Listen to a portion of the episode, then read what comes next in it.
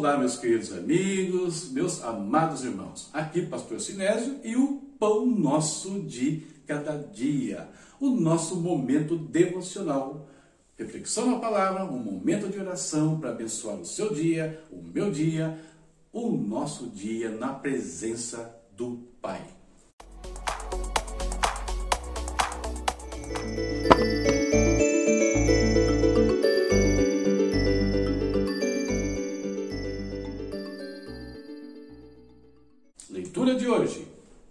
Samuel, capítulos 19 ao 21. E o tema que eu quero refletir com vocês está aqui: sábios, tolos ou ou vamos falar sobre isso.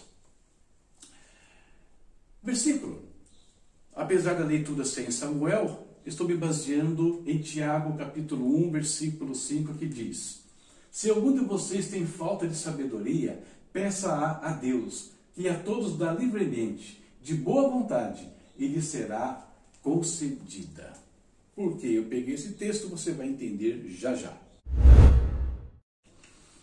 Davi estava retornando né, ali da batalha contra Absalão, vencida a rebelião contra Absalão, ele está então a caminho de Jerusalém. E antes que ele chegasse até o Jordão, acontecem algumas coisas. Primeiro, Simei, lembra do Simei? Aquele camarada que amaldiçoou Davi, jogou terra nele, jogou pedra nele, quando ele estava fugindo de Absalão, fugindo de Jerusalém? Pois é, aquele Simei, percebendo a besteira que tinha feito, retrata-se perante o rei e com isso evita ser morto.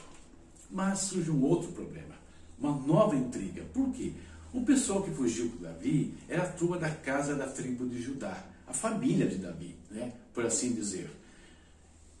E o pessoal das outras tribos, né, da casa de Israel, por assim dizer, se sentiram enciumados ali com o que estava acontecendo. E surge uma discussão sobre a questão da volta do rei. No meio da confusão, um homem chamado Seba, né, filho de Bicre, toca a trombeta e cria uma outra insurreição, uma outra rebelião. Tinham acabado de sair de uma rebelião, de um confronto, e Seba provoca, né, começa outro. Mas desta vez o desfecho foi diferente por conta da sabedoria de uma mulher. Seba se refugiou na cidade de Abel Bet Maaca. A mulher conversa com Joabe e fala: Você vai destruir nossa cidade? Por quê? Joabe fala: Não, a gente quer o camarada que está aí, que se rebelou contra o rei.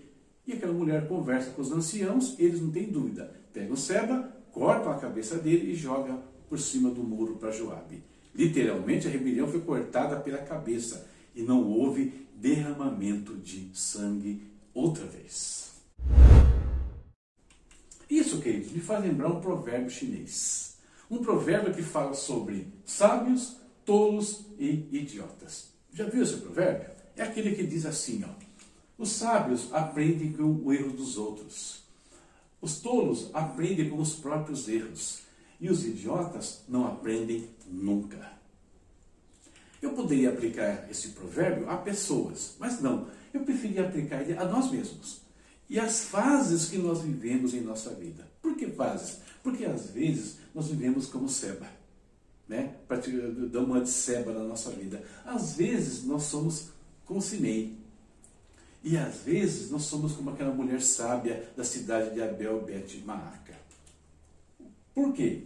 Quando, quando agimos como Seba, as consequências são terríveis.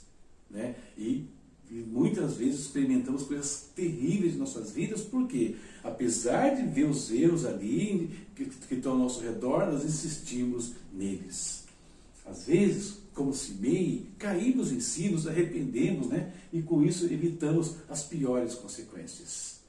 E às vezes também, graças a Deus, conseguimos ser sábios como aquela mulher e evitamos o pior, não só para nós, mas para todo mundo.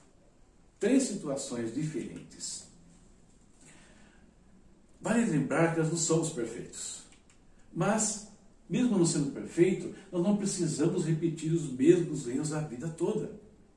Né? Nós podemos melhorar, nós podemos evitar algumas situações, podemos ir mudando de vida. Isso me faz lembrar, inclusive, as palavras de um pastor que dizia, né?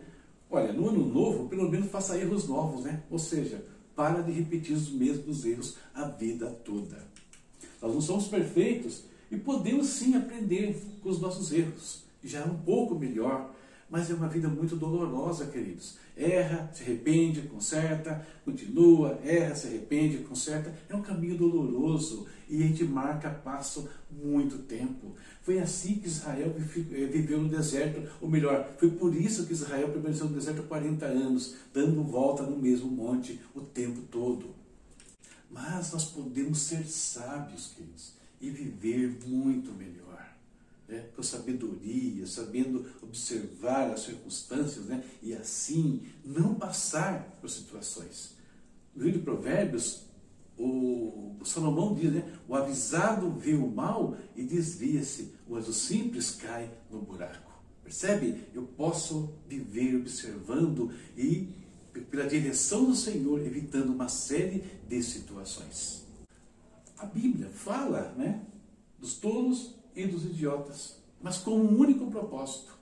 Ela fala para nos advertir, para que todos nós sejamos sábios. E para ser sábio, queridos, basta clamar né, a Deus. Nós vimos o que Tiago fala, ele tem sabedoria de sobra para nos dar. Sabedoria que ele pode nos dar por meio do seu Santo Espírito, por meio da sua palavra, por meio de conselhos, enfim. Deus pode nos orientar e assim evitar que nós venhamos a repetir os mesmos erros da vida toda, ou ficar tropeçando, cai, é, é, cai, se arrepende, volta e assim por diante, e passar a viver uma vida de sabedoria, uma vida mais tranquila, por assim dizer. Não é que não tenha problema, mas a gente vai saber como evitar algumas situações. Perfeito? Essa é a nossa meditação para o dia de hoje. Sábios, tolos ou nós temos que escolher o que nós queremos ser. E agora, nosso momento de oração. Vamos falar com o Senhor. Se é de sabedoria que nós precisamos, ao jeito de conseguir aqui, nós vimos, né, aí nas palavras de Tiago, falando com o Senhor, buscando a Ele. Oremos. Querido Deus, muito obrigado, Senhor, por esse dia. Muito obrigado, meu Pai eterno, pela vida que o Senhor nos concede a cada dia, a cada momento, meu Pai eterno. Obrigado, Deus, pela provisão, pela proteção do Senhor sobre nós, meu Pai, sobre a nossa casa, sobre a nossa vida, sobre a nossa família, Senhor. Meu Deus, nós vivemos um mundo tão difícil, tão complicado, onde tantos problemas, tantas situações nos cercam em, alguns instantes. Mas nós queremos pedir a Ti que o Senhor nos dê a sabedoria, nos dê discernimento, Pai, para evitar, Deus, cair em situações desnecessárias, Senhor. Ajuda-nos, ó Deus, a crescer, Pai. Se estamos vivendo um ciclo repetitivo, Pai, nos ajuda a quebrar isso na nossa vida, na nossa família e melhorar, evoluir, Senhor Deus. Nos dá, Pai querido, a mente de Jesus, Pai, cada vez mais, para que possamos andar, Deus, de uma maneira realmente mais entendida, mais sábia, mais proativa em relação a muitas coisas, meu Deus. Em nome de Jesus, meu Pai, nos ajuda, Senhor. Livra-nos de todo o mal, Pai. É o que eu te peço. Senhor, apresento mais uma vez as famílias estão atravessando dificuldades por conta de, de enfermidades, ó Deus, pandemia e outras mais, Pai, que estão acometendo tantos desses dias, por falta de recursos, Senhor, por falta de uma estrutura que os atenda às vezes, meu Deus amado. Pai, peço também a tua provisão sobre aqueles que estão ainda na carência do trabalho, do emprego, de recursos financeiros. Traz a provisão exata para aquilo que necessita o Senhor todos os dias, meu Pai. Em nome de Jesus é que eu oro e te agradeço. Amém. Amém. Terminamos mais uma jornada. Deus abençoe a sua casa, a sua vida e a sua família. Amanhã fecharemos o livro de 2 Samuel, capítulos 22 até o 24. Veja os recadinhos aí. Não esquece, compartilha se você gostou aí com seus amigos, nos ajude e você será muito abençoado. Até a próxima, se Deus quiser. Tchau, tchau.